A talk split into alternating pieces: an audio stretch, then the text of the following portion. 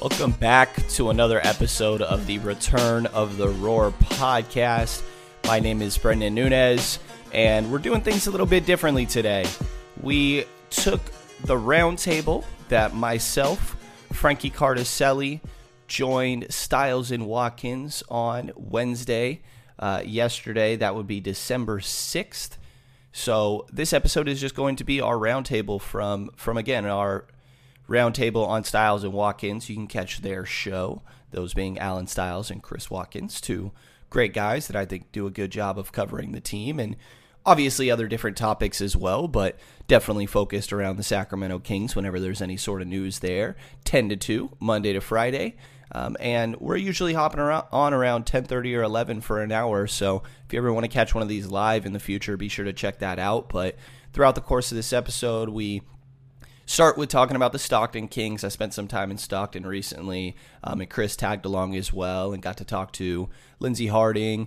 Um, we also got some Jordan Ford, Jalen Slawson, Keon Ellis in there. A little bit of Coach Mike Brown talking about Stockton, and got to just kind of discuss some of the the takeaways from the early start of their season, and of course move on to the in-season tournament game against the New Orleans Pelicans. The disappointment there of getting knocked, but it still counts towards the regular season. So of course we take a look at where Sacramento's sitting currently when it comes to that regular season race, some of the strengths and weaknesses, if there's differences compared to last year.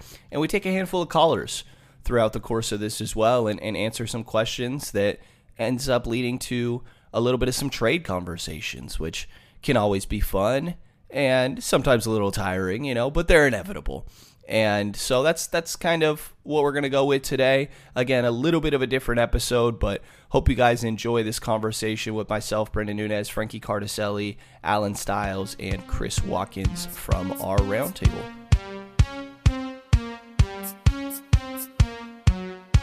Live and local. Live and local. This is Sactown Sports. Stiles and Watkins, Sactown Sports, taking you up to 2 p.m. for a little Kings Roundtable here for the next hour with Frankie Cartoscelli wearing his Yankee gear. Maybe we'll get into that. And Brenden Nunes, our Sactown Sports Kings Insiders. Fellas, how's it going? Nervous, nervous. Why? Uh, I'm on Juan Soto watch right now. You He's know, been talking about it since we walked in the building. you know, Juan Soto in that Little League ballpark will Are we really gonna Are we really gonna do this No, right no, now? no, no, no. now I will say this. I will say this. A lot of people get on the Yankees for that ballpark and how tiny it is.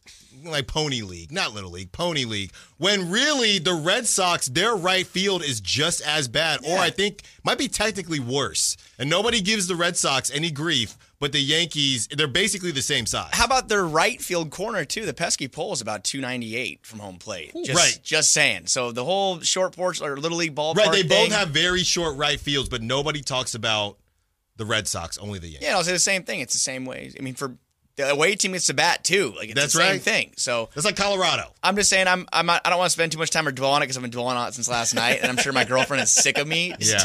talking about they they could trade. But uh, I, I'm definitely on Juan Soto watch today. I'm, Well, I'm you, you know what's going to happen. The the Yankees are going to get Juan Soto, and just like the rest of your lineup, he's going to forget how to hit a curveball. Mm.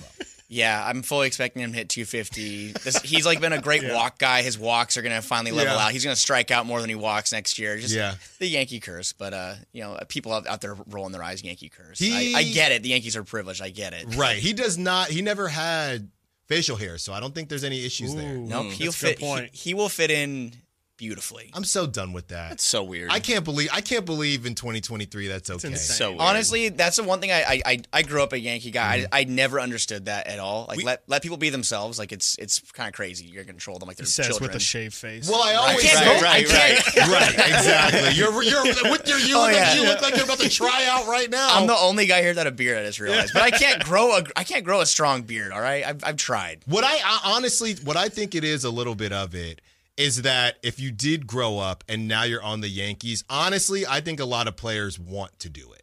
It sounds crazy. want to like want to shave. shave and, mm-hmm. and be a part of the, The lore. culture. Yeah, Like, the maybe they don't want to be that first person to go against it. Because if Aaron Judge and I Aaron Judge, I, I think he can get a little scruff action going. But if Aaron Judge wanted to go long hair, don't care, like Lil Wayne or back in the day, Yeah. they're not telling him anything. Well, that was- I, I think it's part of it. There was the edits last year when Judge was a free agent. People were like, "Oh my god, I saw Aaron Judge at the airport, and he had a fake beard that was clearly like someone did it in like Photoshop. Clearly, was not. A, I don't think he can grow a beard either. So like, Yeah. just- you you can tell when guys have like the shadow coming in. That's like, right. The strong shadow. But no, I, I think that it's a dumb rule, and there there have been guys that have come out and said like, no, like I'm I'm not gonna shave my hair or, Mm-hmm. or cut my hair.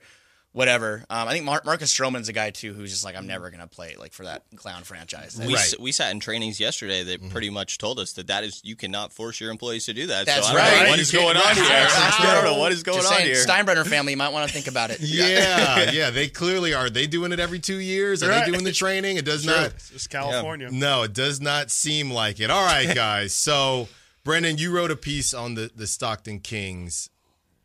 What do you see from them? And they made a move yesterday. Why don't you get into what you're seeing from the Stockton Kings and how how quickly we may see some of those guys in Sacramento? Yeah, they just got uh they just traded for Stanley Johnson yesterday, which you know I, I heard some people kind of being like, oh maybe this is a Sacramento thing. I would highly doubt it, uh, but you never know. I think that the point of Stockton is that there's guys down there um, that can get an opportunity. Like you look at Keon Ellis and what he did last year. He came in, he didn't really play much point guard at all at Alabama. They developed him as a point guard last year, and he's coming in. He's a he's a backup point guard right now, and they're trying to do the same thing for Colby Jones. He said at Summer League he didn't play point guard that much at Xavier, and now they're trying to just slowly work him into that. Um, and you know we've seen a lot of guys. We've seen Deonte Burton get a ten day last year. He was on the summer league team. Um, even at training camp, same with Chance Comanche. Uh, Jeremy Lamb is down there. Say Jeremy Lamb gets in a rhythm, and all of a sudden you have an open roster spot, and he seems kind of intriguing. Um, you know, there still is that process of getting into the rhythm. Not saying he's looked amazing. He's looked fine.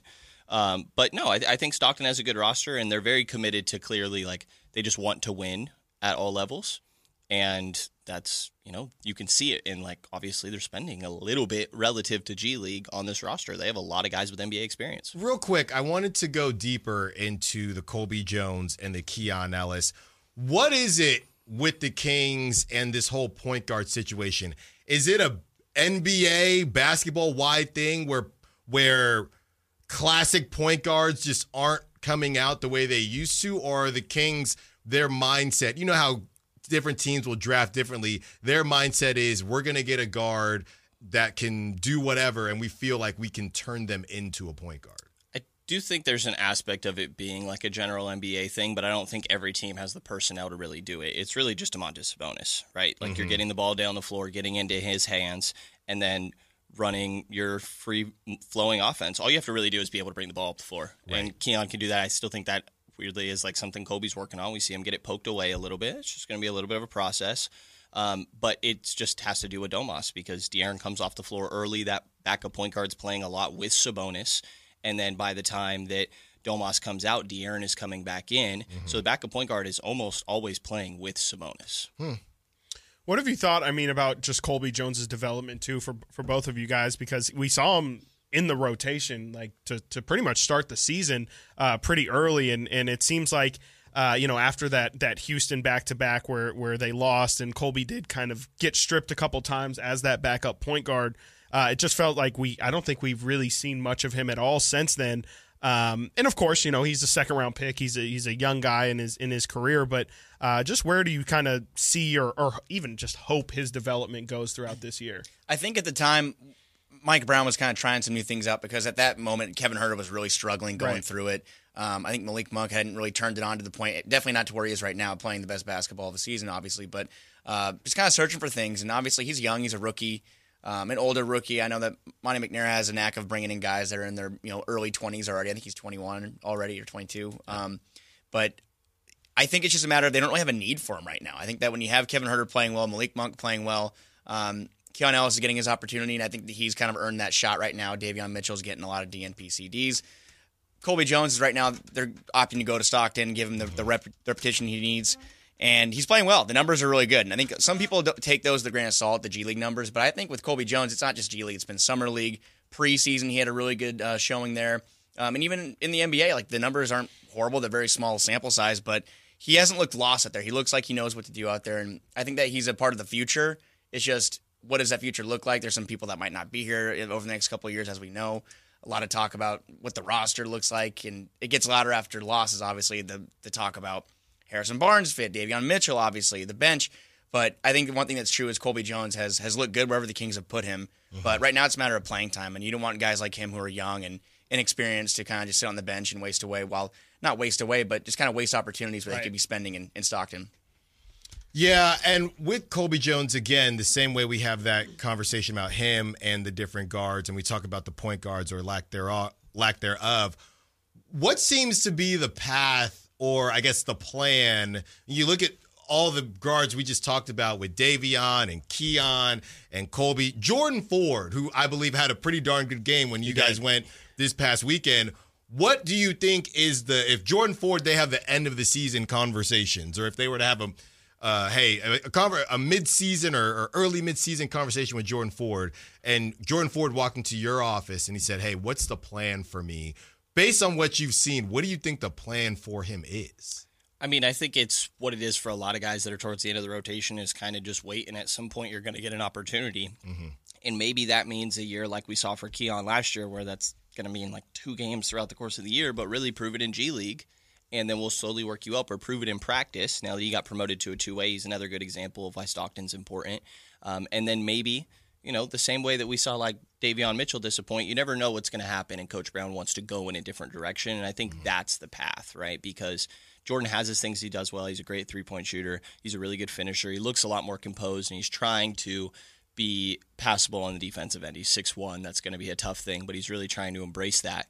Um, but you know, it's going to take time, and honestly, it probably would take some other guys uh, disappointing a little bit that coach wants to look in another direction. Yeah, but if you if you stay ready, you don't got to get ready. And it seems like he is starting to do that. All right, got to get to a break. When we get back, more of Kings Roundtable. We were in the G League. Now we head to the big leagues. And maybe, just maybe, we will bust out the trade machine with our guys, the Sactown Sports Kings insiders, Frankie Cartoscelli and Brenden Nunes. And it's a roundtable. We can still take your calls. We can still take your texts. Be a part of the conversation if you have a question for the guys. Stiles and Watkins, Sactown Sports.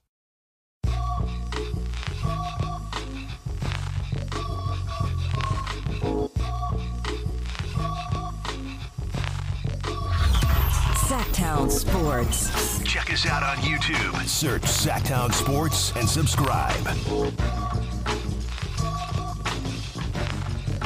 Stiles and Watkins, Sactown Sports, taking you up to 2 p.m. Kings Roundtable. Went G League in the first segment. Who knows where we'll go next with Frankie Cartoscelli and Brenden Nunes, our Sactown Sports Kings insiders. And I was messing with the guys, showing them some trade generators. And I'm not even going to talk about it on there, but just know You can't- you can't if it that one. if it Allen's gets got one in the chamber. if the Kings keep messing around, that is my ace up my sleeve. That is when you Oh, know, you know, you know. In That's the, no, no, no, no, no. You know when you right in a movie or something. There's the red button. There's glass. Press in case Yeah. of emergency. If the Kings keep messing around, I will break the glass and I will press the button. I- I don't think it's as easy as breaking the glass. There's like a chain going on. No, there. I'm There's unlocking high it. level security. no, I, I'll get a jackhammer and I'm mm. going to take care of it. That all right. button, that button's not going to work anyway. Well, it's gonna get a, it's gonna work somewhere. Trust me. Trust me on that one. That's hilarious. All right, guys. So I- I know we're a couple days removed here, but did want to get your thoughts on what the heck happened in Sacramento or in Golden One against New Orleans and the idea of a team just being a quote unquote bad matchup. Because I, I, I it's not that I disagree with it, but I don't really know what to do with that. It's it's feeling a little bit cop outy to me. And if it's not a cop out, what do the Kings do? Yeah, I mean, in in this case, in you know particular, I'm I'm looking at the three point shooting more than I mean, I think Brandon Ingram scoring thirty. That's kind of been a, a theme. Like Brandon Ingram has been a Kings killer, but Mm-hmm. Yeah. Zion Williamson, the Kings did a good job of taking him out of the games. Ten Yeah. points. Uh, that to me was that was in their favor. I kind of could have turned things in their way, but when you start off 7-11 from three in the first quarter, it looked like the Kings were on their way to a win. I think we all kind of felt good when the Yeah. Kings went off that big run. I think they led by double digits in the first quarter. Uh, obviously, New Orleans makes a run, and then the final three quarters, Kings go 7 of 30, 23%. Um, we've seen that in Kings losses this year a little bit. How when they struggle from three, they don't really try to switch things up much. They try to shoot through it, and sometimes they do, and it ends up working out well. But the shots just did not fall. And De'Aaron Fox obviously was you know, an uncharacteristic game for him. I think six turnovers. Uh, he start two of twelve to start from the field. I think that second quarter really just kind of shot them in the foot, and uh, in the end, that really was a difference. But I think that the matchup situations and the struggles we saw wasn't really as prevalent as it was the first two games in New Orleans. Still is a problem for the Kings. Obviously, they really do struggle with teams that have length, like Minnesota, New Orleans, and down the line. Um, but I think that really, to me, the three point shooting was was really just brutal. They missed a lot of good looks down the stretch. Yeah, and you know sometimes that's going to happen. I do think it exposes a little bit of sort of the roster flaw, quote unquote, only when we're ta- trying to talk about eventual championship contention. Like this is a very good team. I'm just picking flaws of if you're trying to take this next step, where does it need to happen? It's like you know what you're getting from Sabonis. Um, at this point, you know what you're getting from Malik, and you know what you're getting from De'Aaron. Um, to Frankie's point, I, I thought it was an uncharacteristic game for De'Aaron, and it's funny that you look down, he's got 30 and six or 30 and four and five. He it's those six turnovers, of- though. Adding list stats. Oh, Accused by Allen. I don't know. No, not me. Was- I would never accuse De'Aaron of that. He was the, the game was still in in reach. Yeah, yeah. but he got where did double where- digits in he that got to- fourth. yeah, yeah, exactly. yeah. Yeah, I mean, I think it's those six turnovers. He only had four in his season high leading up to that. He was averaging a career low two coming into that game. Mm-hmm. And, you know, Kings are leading four and a half minute mark, 32 17 of that first quarter. De'Aaron, not long after checking back in, kind of lined up with when New Orleans went with that Ingram and then full bench lineup. Alvarado got two steals on him. He had two other turnovers. They're all live ball turnovers, Mm-hmm. leads to six points. Again, like uncharacteristic for De'Aaron, but I feel like the same way when I'm critical of a guy and he does something good, I need to mention it. It goes vice versa, right? Mm-hmm. De'Aaron's been amazing. This was an area where maybe he let it slip away a little bit. Yeah. Yeah, I mean, it, I want to kind of touch on something that Allen said there. Like, it, it feels like there might just be a roster flaw on this team, where which is interesting because the team is good. Like the the Kings are eleven and eight right now. They're six seed. They're they've got really quality wins against you know Dallas, OKC, Denver, Minnesota. They're a good team. But I think it's clear to everyone who's watched this team this year that they do like just have a a, a hole in that six eight, six nine long rangy wing. And there's teams, especially at the top of the Western Conference, where you look at Minnesota. They've got uh, um, I almost said Jared Vanderbilt, um, McDaniels, McDaniels. who who didn't the Kings didn't see in their matchup against Minnesota. OKC is a team that has crazy length. Denver is a team that has you know Michael Porter Jr. and they're built a little bit more like the Kings. But the Lakers, I saw Jared Vanderbilt was playing yesterday. They obviously have LeBron. Point is, there's t- tons of teams in the Western Conference. I'm just talking that have uh, guys that you feel like you would need somebody who fits that profile in order to defend. We've seen the Kings struggle guarding LeBron. We've seen them struggle guarding Brandon Ingram, Zion. Does it not feel like the Kings have to make a move at some point this year if they want to be serious about, kind of like Brenden said, about actual contention? I mean, I think that I have to say the short answer, yes. I think that if they want to put themselves in position to contend, yeah. I mean, I think that the personnel you have just you're maximizing. I think everyone that you have that can plug that hole. I mean, Mike will throw in Kessler Edwards, who does an admirable job on. You know, I think most of the times we see him, which we might see him Friday in Phoenix. Mike Brown will go to Kessler Edwards against Devin Booker a lot. He went to Devin, um, went to Kessler against Anthony Edwards. But if that's your guy, you have to throw out there in a situation against a you know top scorer in the league that's kind of a problem in my opinion. And Harrison Barnes, I think, is getting a lot of flack right now on social media, and he's getting a lot of. I mean, and again, on a night where he was a primary, one of the primary defenders in Zion Williamson, and he scored ten points. Yeah. His shortcomings on offense are coming into focus when that's not really the role Harrison Barnes is in. But I'm sure we'll talk about him later. Um, but yeah, they need a guy that is a dynamic defender who can go and guard the threes and fours around the league, and a guy that you can kind of throw out there that can not be a negative on the offensive end as well, which is what Kessler Edwards has been so far in his brief Kings career. So, yeah, I think that as the year goes on, if the Kings are still kind of hovering around that five to nine, ten situation, because it's a very tight Western Conference, mm-hmm. maybe this is the time to make that move because we talked about it before, and I think a lot of people that talk about the Kings everywhere that this team probably isn't the final product we're going to see if this Kings team is going to reach that peak. They mm-hmm. they really do need that one more big piece. It's just we talked about it last week too. I think you're gonna have to break it up. You're gonna have to break up this group in order to get that piece, and it's gonna sting a little bit. Yeah, I, I think that is becoming more and more apparent as we get ready to see what the Kings are to do against the Suns team. Who, you know, there was Kevin Durant saying, "Hey, it's it's not on the the loose ball call. There was a turnover, and Devin Booker deletes his IG post when he initially was complaining about it, which is just funny in itself. And you have a team who, I mean, you look at a guy, and I know none of us liked him at at Duke, but I don't want to be that guy because I make fun of those good, guys. though. but I did say. Don't sleep on Grayson Allen going to the Suns. I know a lot of us just don't like the guy from when he was tripping and, and doing things like that. 21 points last night. He's getting legitimate minutes on this on this Suns team, which uh, maybe in part is because of Bradley Beal being hurt. And we can talk about what type of deal the Suns actually did because Bradley Beal was hurt a lot in Washington anyway.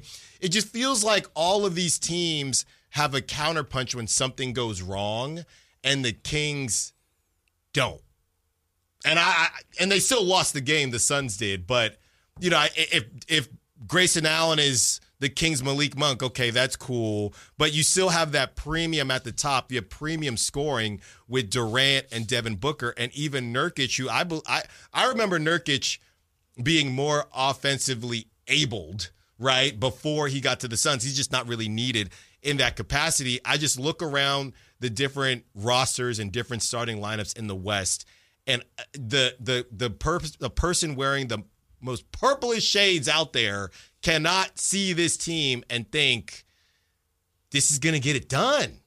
Not if we're not if not if not if championship is now the goal, right? You made it to the playoffs. Let's see what we can do. This roster is just not good enough.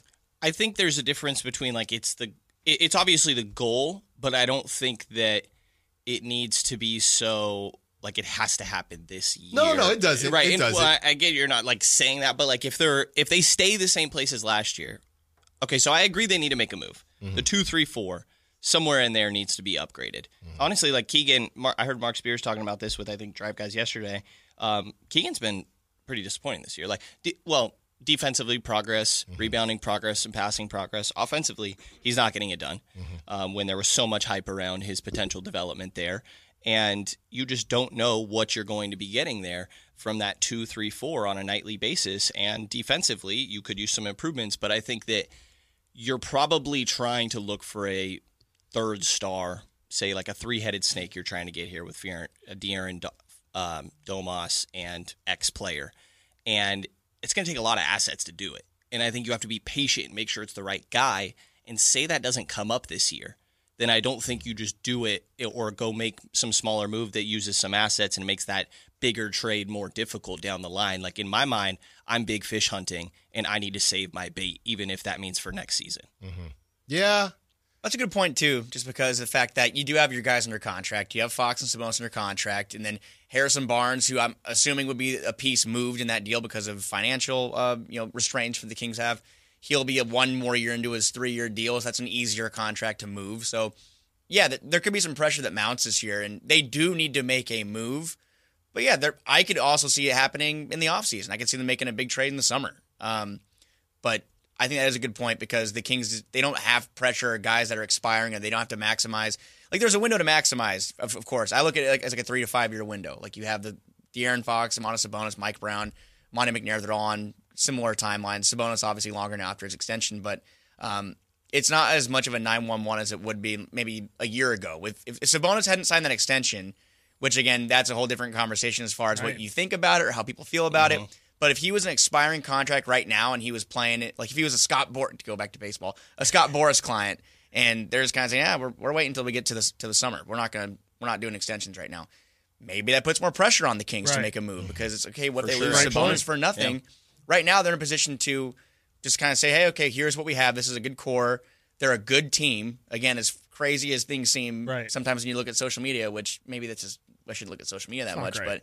but the Kings are in a good spot. They're actually in a better spot right now, nine through 19 games than they were last year. So I think that uh, it's a good point from Brenden that th- there really isn't a 9-1-1, but if they're looking to maximize this year, yeah, But we, we don't know how Monte McNair and Wes Wilcox are gonna gonna handle that so far. Well, there are a couple ways to look at this, right? And not to continue to bring up baseball, but even as Giants fans, I mean, the NL West is a complete mess right now. You have the Dodgers who aren't going anywhere, the Diamondbacks who just went to the World Series. So the question is now, do we, and then the Padres who are supposed to be good. So do we wait it out and and and let these guys have their time in the sun, or do we be a part of that action? I think you can look at this the same way in the Western Conference and say, okay, the Western Conference is a mess right now.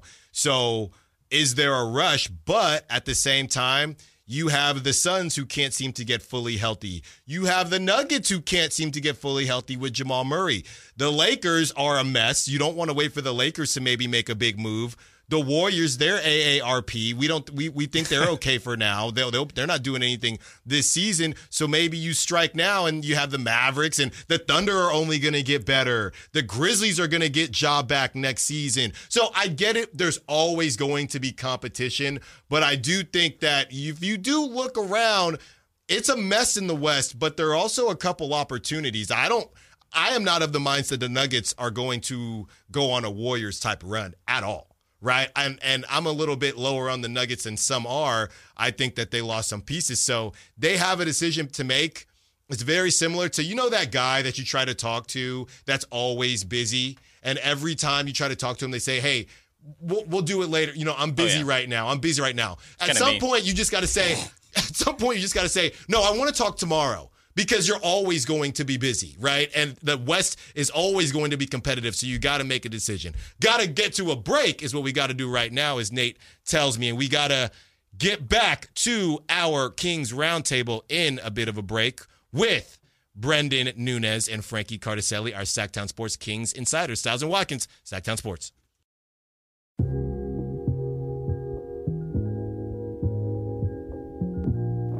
Sactown Sports. Call or text at 916 339 1140. Stiles and Watkins, Sactown Sports. But it's not just Stiles and Watkins. We are joined by our Sactown Sports Kings insiders, Brenden Nunes and Frankie Cartoscelli. And they, you know, we, we need help here. Call in. I see you, Steven, get to you in a second.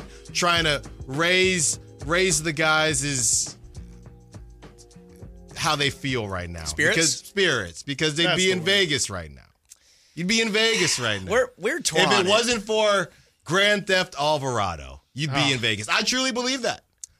First I of all, truly believe that. from All s- the length in the world. from a serious standpoint, he really did change the tone of that game. He It's did. weird how like a six foot defender can really make an impact like that. No comment. As soon as No I, comment. as soon as he, no he got away with the corner sneak and steal thing, where he mm-hmm. hides in the corner, and I, I knew the game. I love was that the crowd started to like get louder hey, to try hey, to let hey. him know. Yeah. Kieran was probably so confused. Yeah. Yeah, Yeah. And then you find out real quick. it, it hurts that it happened to the Kings. Though I, I've watched I've watched like the highlight reel. I think Rob Perez puts it Yeah. together, and it, I'm like always laughing at I'm like, God, did they really fall for that? And then it just happens to happens to the Kings. he It's hid tough. right in front of De'Aaron's wife. Yeah.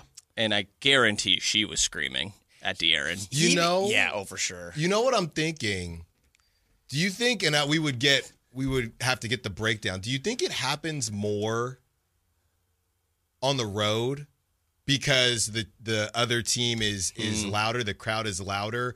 I don't know because if it if it's at home, maybe the maybe the, the other team has the ball, right? So maybe if it's at home, you could hear the you could hear from your bench, but De'Aaron couldn't hear anything. I'm sure, and it was right next to his bench I definitely heard people screaming like it, it from their bench. not from their bench, no, but I just think that at home, I think maybe the noise kind of blends in more. And I mean, I don't know. It's a, it's a tough question. I haven't watched enough Pelicans games to know how often he does it or how, how often he tries it and it doesn't work. I think is the mm. better question. How, how the- often does it not work for him? Right. The issue is that everybody knows this is a thing, and it's like it, it's kind of just a mental lapse that like w- Yeah. make sure when you're looking down the court that you see five defenders is all. You got to have know? someone. You got to be It's- reminded. It's, it's a funny play. It- It's creative. Is it Bush League?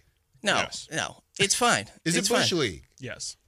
I mean, that's like super. When strange. he's like really crouching down in the corners when it's kind of crazy. This Yeah. one he just kind of stood there and lent, bent over a little bit, like he was kind of like yeah, Yeah, You could yeah. tell he was he was hiding a little yeah bit. on the prowl for sure. I, I don't think I it's don't know. Bush League. no, I like a. It's not- I I think it I don't know. I mean, I'm not saying he should like get an elbow for it, but Yeah. I think like it's something that it's like all right. I would like, it's- It's, a little bit of again. It's like your little brother would do that if you're yeah. you know if you're playing against them to try like that's something you do when you're trying to get the edge because. You know, you can't beat somebody straight it- up, which is fine. And That's, but again, that's what make Jose Alvarado Jose But to me, Alvarado, but to me, it is no more bush league than flopping. Sure, but flopping also sucks. Like, I mean, just because it happens doesn't mean it should Yeah. be okay. Yeah. you Like, I know? I think it's like a matter of it. If it's your team, it's great. It's Yeah, fun. right. Oh, I love watching that. And then if it's what an again- idiot those guys are. Yeah, not your team. It's really annoying, and it Oh. is re- really annoying. Well, now to Really take it back to pickup, right? You just started a game, so you don't know. You're not playing with your Right. buddies. It's a random, random four other guys. You just get in the game, and somebody yells "ball, ball, ball," and you pass it to them, and it's on the other team. That was always a long, Very similar. standing. Very that was always a long-standing conversation, Yeah. whether that's bush league or not. And they'll say, "Hey, well, know who's on your team." Yeah. and you're not playing shirts and skins or whatever. You don't know who who is who, and they're like ball, ball, ball, and you pass it to them, and your team is mad at you. But it happens so quick, nobody's saying don't pass That's it. cheap. Yeah. That- that- I would that's say really that's cheap. bush Oh, I do that. Yeah. I do that. You do that. people you just with people I, you just I am judging No, you. course, well, I don't know. You're an instigator. You're an Yeah, I instigator, am. dude. I am for sure. Yeah, yeah. Wow. And if like, it happened yeah, to me. I'd be super bad about it. Yeah. It's Not so like in trash. like You uh, guys trying you're to start- wrong for that. I'd just be annoyed with myself for falling for it. guys are trying to start fights with strangers Yeah. playing pickup.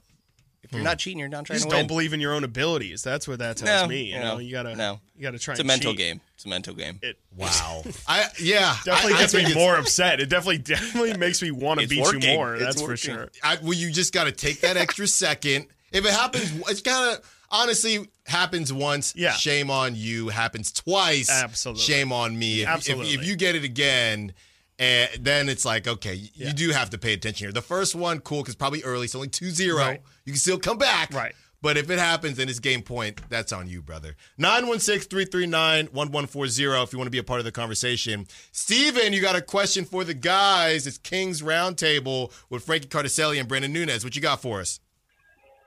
Good morning, boys. Morning. My favorite episode of the week. Hey, There you right, go. all right. Man, gotta love the King's Roundtable. Um, okay, this is this could potentially be a dumb question, but you know what? I'm gonna ask it anyway. All right. I asked the boys over at uh, on the Drive Guys yesterday, and I kind of wanted to get your guys' take on it. So, um, free ball isn't hitting. Why don't they start driving the basket and hitting twos instead? I, I understand that three is more than two, and I understand that like shooters are going to shoot, and they could possibly shoot themselves out of a slump once they see that first one go in. But if uh, if simply if the three is just not hitting, why do we not see the guys just switch it up a little bit, start driving the basket? Appreciate you guys. Thank you. Thanks for the call, Steven. who wants to handle that one? I mean, I think that they go hand in hand is kind of what it comes down to, right? Is that like the shooting has to be there in order to enable the driving. And like you look at those three guys that we're talking about that's not De'Aaron and Domas, Kevin, Harrison, and Keegan, these are shooters. Like not that they can't cut and play off of their their gravity and just in that free flowing offense, but they're shooters. And like I, I kind of think it's on De'Aaron and Domas and Malik, really, the three to get into the paint and make plays from there. Um, and if you see an opportunity, then then go for it. But I mean, they shot 38 shots in the paint last night uh, in that game against the Pelicans. They just only made 19 of them. You know, so the rate wasn't going down great. Um, I think De'Aaron does a great job at it. Again, Domas and Malik, those are the three that I think like you trust off the dribble. All the others are like backdoor cuts, you know. So I think the three is just such naturally a part of their offense because they're so good at it and they have shooters.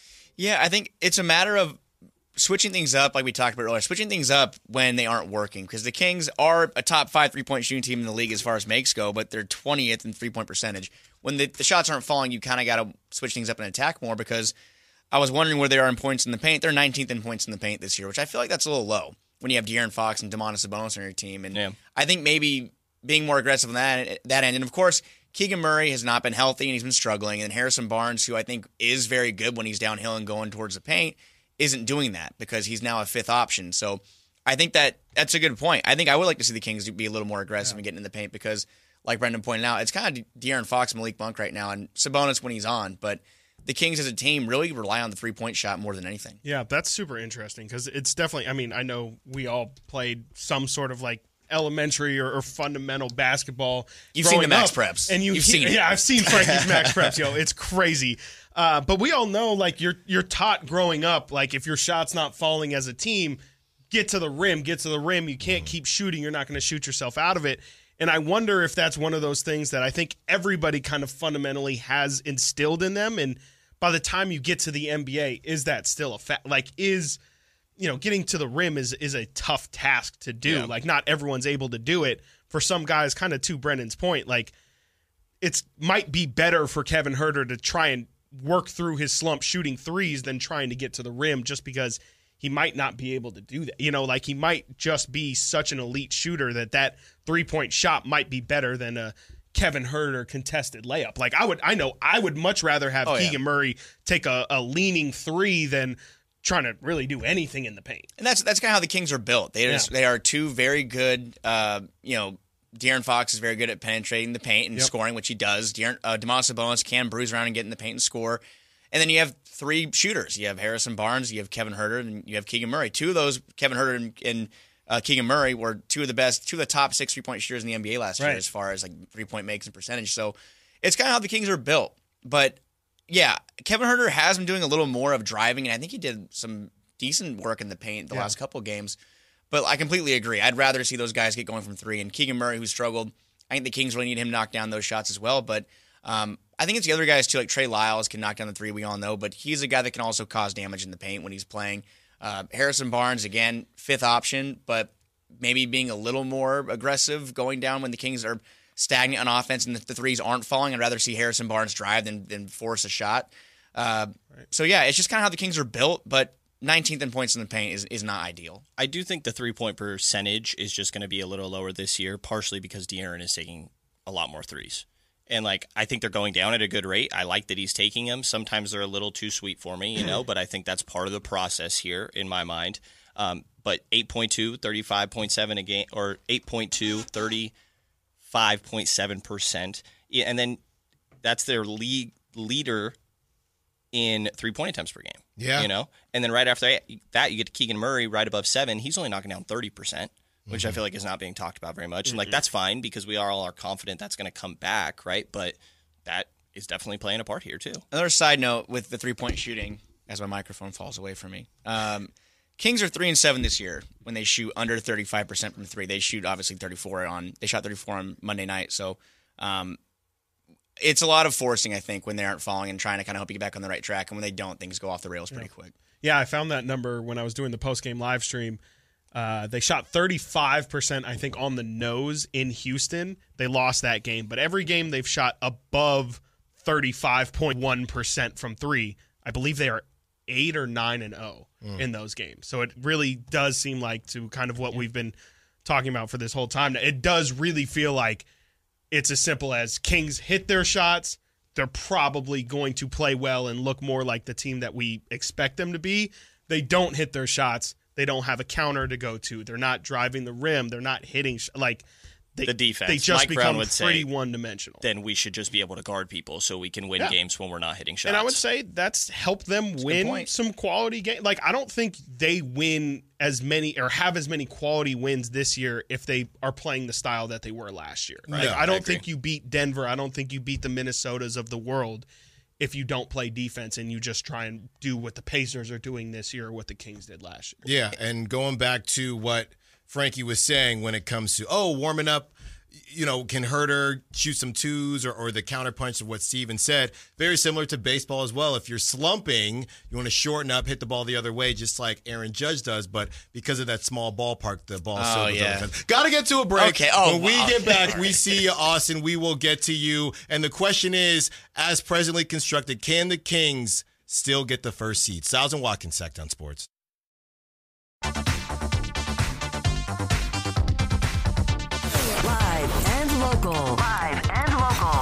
This is Sactown Sports.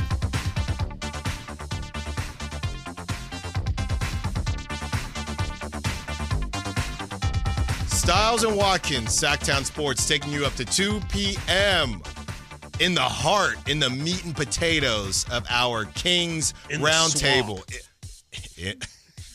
the Round swamp. Table. It- it- like a GTA reference. No, no, hold on. Frankie Cartoscelli, Brenden Nunes, our Sactown Sports Kings insider, and you know I've kind of flipped Chris here to liking my Gus it. I actually, Johnson. I actually love it. Ah, do my do, Gus do the real Johnson. one. Okay. Do the full thing. okay, Please. Cade McNamara in the swamp. He looks back.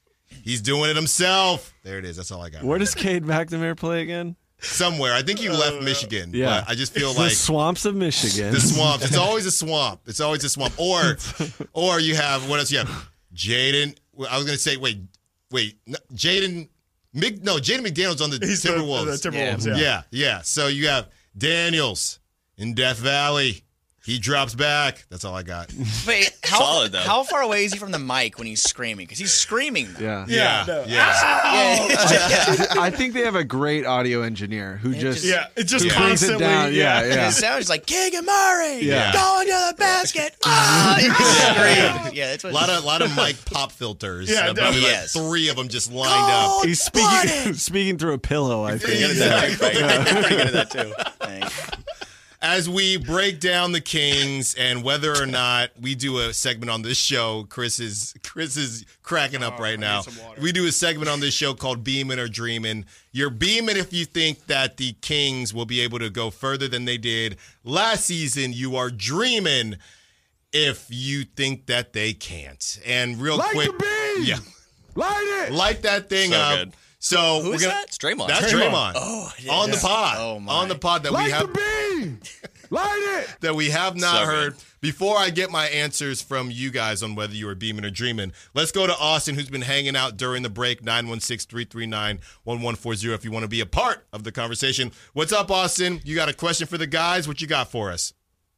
quick question. Thank you so much. Wonderful show as always. So, uh, a question regarding the uh, uh, uh, Fox's speed. Um, you know how, like in the NFL, you have um, Tyreek Hill's quick speed. My question, it might sound dumb, but why in the NBA is Fox's speed not pronounced when it comes to all the pundits on ESPN, NBA Live, whatever? You know, uh, like it sounds like a stupid question, but uh, Beeman, by the way, yeah, definitely. Sactown 916, we're going all the way. But why is De'Aaron Fox's speed not pronounced like it is in the NFL and other sports? Thank you, gentlemen. It's a great question. We've talked about it on this show before, and I don't know if it would be the the shuttle drill that they do, or there's Right. no right when you see the NBA Combine on NBA TV, you're thinking this is this is cool, but there's no main you know 40 yard dash if you're talking if you're talking football or the 60 if you're talking baseball. There's no measure I think to start Right. that would that would say, hey, De'Aaron is X, right? But I do feel like it got talked about more with Russell Westbrook, to be fair. Yeah, I wonder. I mean, I, yeah, I go to what you're saying that like there's no top speed that we can even compare to like football when Tyreek's in the open field, ball in his hands, he's just sprinting and just mm-hmm. All out. They have 40s. Like they, you, you can Right. like clock their 40s. De'Aaron has to maintain a dribble the whole time. Right. But where are the next gen stats of fastest player? Why? why I'm I'm sure they're out there, but why aren't they promoted? Yeah. Maybe it's just Prevalent. because basketball is more about high flower fly, flyers and shooting threes. Nobody. It's just not the same as speed doesn't ma- doesn't isn't as important as it is in a football. It It's is a way smaller, way smaller field, court. It's not that it's not Yeah, as important. like- it's just not talked about as. I don't think we see Fox be able to get out, and I mean he does it at least once or twice a game, I think. But that's the point. It's like once or twice a game he gets out and just completely goes coast to coast for you know a lay-in or a, a- a slam dunk, whatever you want to, want to call it. But I think with Tyreek Hill and guys in the NFL, whether it be running backs, wide receivers, you know they break away. I think a lot more often than guys in the NBA do. Because as far as you know, smaller playing surface like we talked about, more defenders, more obstacles, um, more room, more room to run the NFL. I'm not saying it's easier to break away from tackles and But 100 No, but yards you can is go a lot. wide. Yeah, you, you can, can- go wide. Right, Right, right, That like- Yeah. it's not happening in the NBA. Sports science, you're moving as fast as a school bus on a Tuesday. break, breaking free in the NBA, I think is a lot harder. I think as far as just this play, the small playing surface and the bodies that are taking up the playing surface, like it's harder for Fox to get free and really put his speed on display. But when he does, it's a spectacle, and I think people really take notice of the fact that he is the fastest player in the NBA. Except I saw, I can't remember who was Maxey. Someone. I think it was Keith Smith said that someone's faster than. We say it was Maxey. That's I faster think than it him was now? Maxey. I don't know. I would about also it. say I don't think I think De'Aaron very rarely goes top speed anymore.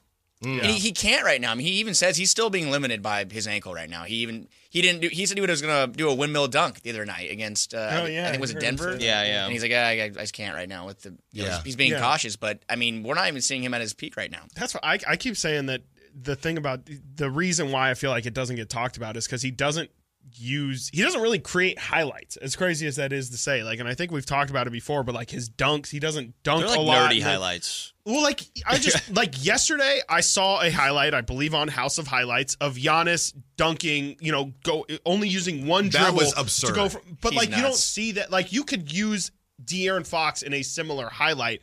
It's just it doesn't feel like to I think Frankie's point. Like you very rarely once or twice a game do you really see that even used, and then he lays it in on the fast. But like I think you you could weaponize it or whatever you want to say. Like it just doesn't really happen enough, but it doesn't mean that he doesn't have it. Well, I think Yeah. he's, he's changed his play style. He even tweeted, I think, in I think it was last summer, how headband Fox or went, went crazy or head um, when he wore the bandana. Yeah. Because he was like, if you watch like those highlight reels of 2018-19 season, that was when he was breaking away full court and just completely windmilling on people.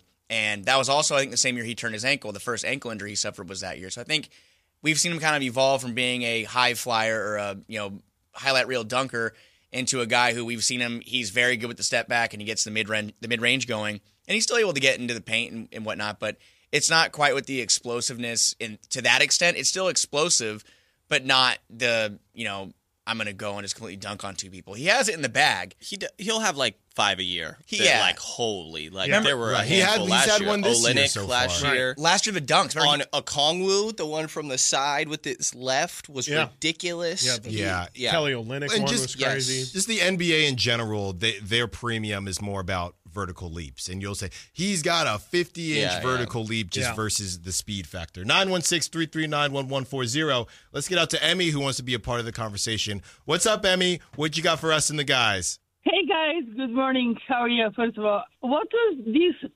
rumor going on that Sasha may be dead? Please don't do that. A lot of people like him, and he needs definitely more minutes. Yeah. What's your opinion on that?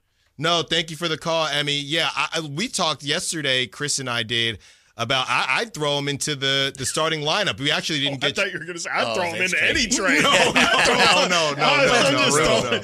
No, you I- want a I- little I- seasoning. if if and I know you said Frankie that people were being a little bit hard on Harrison Barnes, so I would love to get your take on it. But I mean, this I I get the whole the whole game is it you can't see the whole game in the box score.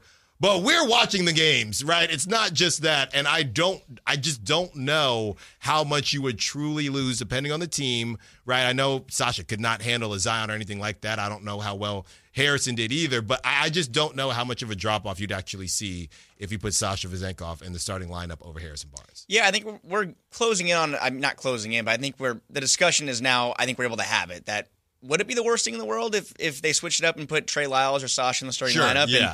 and, and had you know HB come off the bench? Because I think a bench with, of Keon Ellis or Davion Mitchell with Malik Monk and Harrison Barnes off the bench, I feel like that's kind of enticing and it kind of you kind of have that presence of veterans and people that know the offense and maybe not as much of a drop off as, as what we've seen before, but. Um, I think Sasha's played well in the minutes that he's been out there. I think that he's been actually a little surprising as as far as there hasn't been as many shortcomings on on the defensive end. He's not a versatile athletic defender, but he's kind of crafty and just kind of knows how to be in the right spot at the right time and has had a couple blocks that have been surprising too. And the shot looks good every time he shoots. I think it's going in, and I think that he definitely would be Well, more. he comfortable. thinks it's going in too. Oh, for sure. Oh, yeah. He's a madman in the best way possible. Yes. I love it. And they tell him, like, you better shoot it every single time. That's what mm-hmm. you're out here for. Yeah. Yeah. All right. Got to get to a break. When we get back, TC, we see you. Hold on. Throughout the break, we'll get to you. We know you got a question for the guys. One more segment. Stiles and Watkins, Sactown Sports.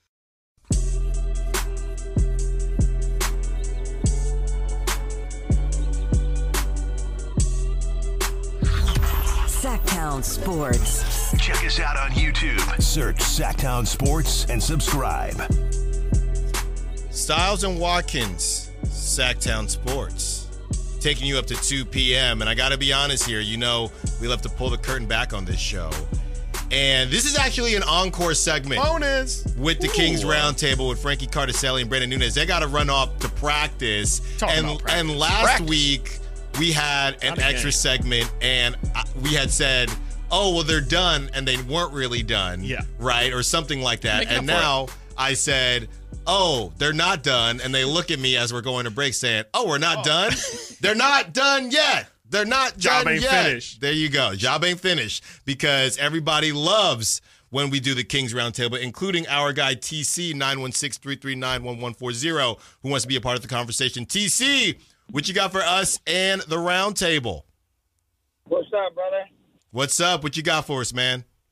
Oh man, look, check it out. Hey, I got a, I got a few, uh, I got a few trade, I, I got a trade proposal first though. So like, first and foremost, I kind of, I know fans, everybody gonna fan how they fan, right? Mm-hmm. But at the same time, when we at the game and all that, as fans, hey, the light the beam chant got to come back. It's been up and down with that situation. But also, when the team is on a run like the other night, I know it was a lot going on with that game, but leave the referees alone. You get what I'm saying? If we're on a run like that, the whole ref, you suck. I know Yeah. everybody does. Everybody does it, but in my opinion, that we didn't get any calls after that. Mm. So like with the fans, like when we're up and the fans are like, "Ref, f you, you suck," ah, Yeah. it throws them off, and we don't get any calls for that. But I can't tell everybody how to fan. But just as a Sacramento Kings fan, listen, you guys think about that. Also, of, on a trade proposal for Lauri Markkanen, I know the Jazz liked it, Harrison Barnes, and they were after Harrison Barnes. What do you guys think about? Would you guys give up Harrison Barnes and two first round picks for Lauri Markkanen? Me personally, I will do that in a heartbeat. Thanks for the call, TC. I will be honest before we get to the trade proposal because, uh, Brandon, I can see by your face that you have thoughts. I will be honest here. The ref you suck chant does make me uncomfortable. It makes me slightly uncomfortable. I got to be honest. Can you with explain?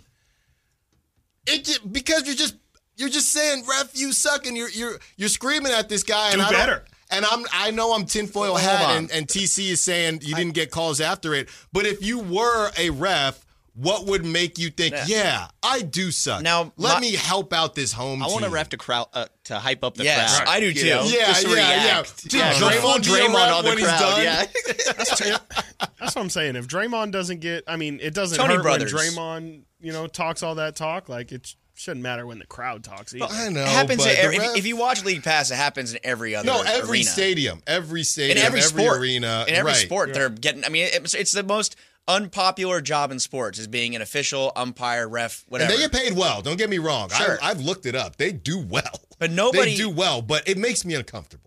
No one's gonna come out there and say, "Wow, they had a good game tonight," though. So I, I, I get like the thought process behind So like, the, true. That the thought process behind. Oh, the ref, that ref had a good game game by Tony Yeah, Brothers. right, yeah, right. No one's gonna come out there and say they had a great game, and that's unfortunate for them. But that's what they signed up for. But I mean, I- I don't, I don't, I don't really fully back the being concerned about refs starting to call the game differently because people fans are being you know mean. Mm-hmm. But um, I do think it wasn't an excuse because the Kings let that game get out of hand. Sure, there were a couple weird calls like there. Brenden did have a, a tweet which got some backlash about how he Yeah, thought well, that, he thought that know. the Fox called when Fox got hit in the mouth and started bleeding. It, it was a foul on Fox. It was. by definition. Yeah, you put two hands on someone's back, it's a foul. So it was. The fact that Fox is bleeding though, it, it looks bad Very and tough. it made people upset, and I get that completely. But the Kings let that game get out of hand sport. on their own. They, they, they, they, what was it, a 14-0 run to begin the second quarter from New Orleans? I think like that had nothing to do with the officials, in my opinion. Yeah, I hear you. All right, I just had to say that. I mean, I guess I'm, I guess I'm alone here. It just makes me uncomfortable. You're just kind of, you know, chastising someone. I don't know. I'm just there. I'm just like. you should have been there ah. for the Marvin Bagley game last Oh year. Oh, my goodness. You want to feel like someone was, was singled really That out. was actually. insane. You want to feel an awkward environment. Oh, I'm boy. glad. I'm glad I was. Buddy great Hield game. too. Yeah. But Brenden, I saw your face when TC threw out that trade proposal. What What are your thoughts? So Chris and I looked at each other because yesterday on the way out the building we are kind of talking for a sec, and I think I literally presented the exact same trade to him. Wow. Um, and I don't know if it's enough. It's probably not enough. I think maybe I said three firsts or whatever it is. But you know, Lauri Markkanen is on a little bit of a different timeline than some of those other guys. I know they just got John Collins, even though he was practically free. Right. Um, but Lauri Markkanen, one year left, and then next year he's a partially guaranteed. Like Danny Ainge is a guy that loves his future draft picks. Are you willing to do your 20 i think you can go to 31 right now say 2029 and 2030 swap or something like i think that could even be a little too much but like i think there's it's an interesting conversation, right? Like, and I like that he brings it up because I feel like that name is never talked about, Mhm. and it's going to be one of those type of guys. We like mentioned the name Jimmy Butler yesterday, Yeah. for example. Like, again, these are long shots, but things change so fast in the NBA. I think these are the type of guys that you should try to be thinking about. Can you also explain the because I can hear people yelling at their radio? "Oh, uh, You're just going to trade Harrison Barnes? He doesn't even have any value. Harrison Barnes has some value out Yeah. there. And now it's not, of course, you know, it's not going to be able to get you a star, but like he's he's not a negative value. No, it would be what OKC did with Al Horford. I, I forget who what the other side of that deal was, but like you bring in somebody and you kind of rehab their value a little bit, and you sit and be patient and wait for a team like Milwaukee that you don't think Milwaukee would love to have Harrison Barnes instead of Malik Beasley as that fifth starter. Right. Like HB has value, and I don't think that that number that he's at is like atrocious. Maybe it's a little high, but I think it's fine, and it's also really important to have a tradable salary on your team. Right, like when we're talking about these deals, But that's part of the reason. yeah, they in there. Yeah, they did the deal, and a lot of people said, "Well, why'd you bring Harrison back?" It made sense to bring Yeah. him back. Very similar, you know. They teams do this all the time, Mm-hmm. and it wasn't necessarily their their end game. You know, I, you know, Warriors with D'Angelo Russell. Warriors with D'Angelo Russell. was Warriors a- with Jordan Poole. Right. Jordan. Poole. I mean, they knew at the time he had more value, but they found somebody. Washington did it. So you bring up the Bucks. You know, I'm huge on Bobby Portis. I did. I didn't even know that. I'm big on. I'm a big Bobby Portis guy. crazy eyes. I think. I think Bobby Portis. He just Bobby Portis and, and Trey Lyles. That's the dog that you really need. So so give That'd me. Harrison Barnes. You said Milwaukee because I think Jazz well, makes it. Well, well, you know, I'm talking in place of Malik Beasley. I think Bobby Portis might be better than. I don't know. I don't know if they'd swap HB for for Portis.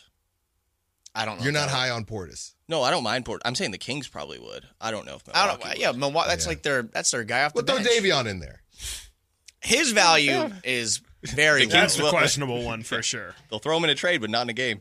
Come on now. No, I think that the HB thing's int- He'll interesting get back because in. That was just a bad joke. again, a Harrison Barnes on the Kings might not be Harrison Barnes on their team because he might not be the fifth option on whatever Right. team trades for him because he is still. I mean, he's 31 years old and he's a guy that if if I think if we saw it when Keegan Murray was out, Harrison Barnes' numbers were great, not great, but for him, like 16 points per game. I think he was like on 40 percent shooting from three. His volume went uh, increased. Like when he has more opportunities, he performs better. So if you put him on an, an opportunity like Utah and that happens, maybe the Jazz get a guy they can kind of have as a you know veteran presence where they kind of have a youth movement. But I think Markkanen's a guy that is intriguing to keep an eye on because Utah they're not having a very good start to the year.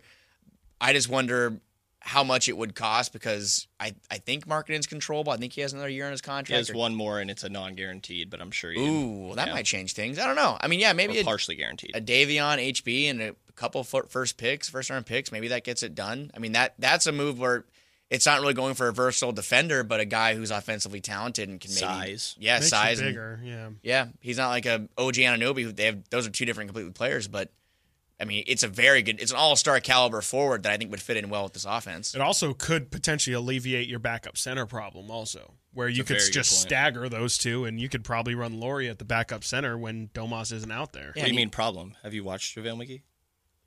Hey man, JaVale is Is this good your in- last segment? JaVale is good. You guys gotta go. Y'all gotta go.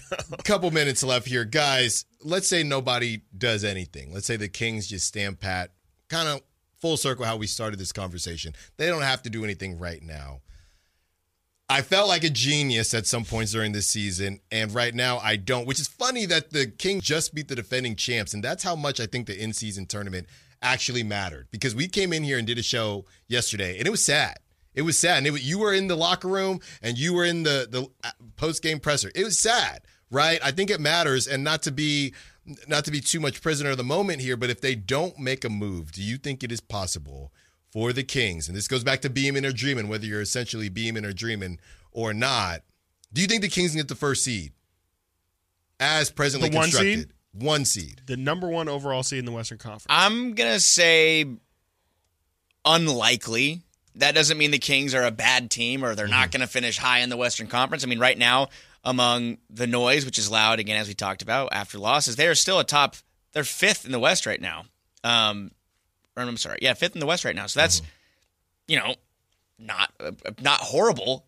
compared Right. compared to what For a team that Nobody's for a team that going on a run say yet. they have Nobody's not played gone their on a best basketball. Yeah. Yeah, you lost here in Fox five games. You lost Keegan Murray, who's still battling injuries. You have to hope that's not serious. We're going to see if he's practicing today and if he came out of the other game all, um, on Monday's game all right. But um, we have not seen them firing in all cylinders yet. We really haven't Mm-hmm. seen them. We've seen what it looks like when they are in, in pieces, but they put together a good winning streak. And outside of that, they've lost to a lot of the same similar faces like the Warriors and the Pelicans.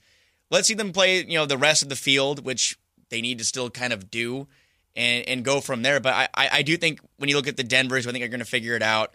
Um, Minnesota seems like they're not going to slow down. I mean, they, they're playing really good basketball, and the, they, the NBA schedule makers gave them two easy games this week with them not making the in-season tournament. I can't remember who they're playing. I think they might be playing Utah. Mm-hmm. Um, and another easy team they're playing. Oh, the, the Spurs tonight. So they're going to play San Antonio. And again. Warriors What at the week. Blazers. Warriors, the Blazers. So yeah. on three days of rest. Kings shouldn't have made the knockout round. So what you're saying I've is they're incentivizing not making the in-season tournament. Mm-hmm. So maybe that changes things. Two- Brenden, It's a long shot, probably, but like I guess you, it's somewhat within reach. Mm-hmm. Like, I think that you know they they lived off their offense last year, and I think there's been defensive progress. I think another part of the offense is like you're just not surprising anybody anymore. Everybody has a full scouting report, um, so you know you need to bring out those counters, and they're being developed. But like it's hard to. They'd have to go on a big run at some point.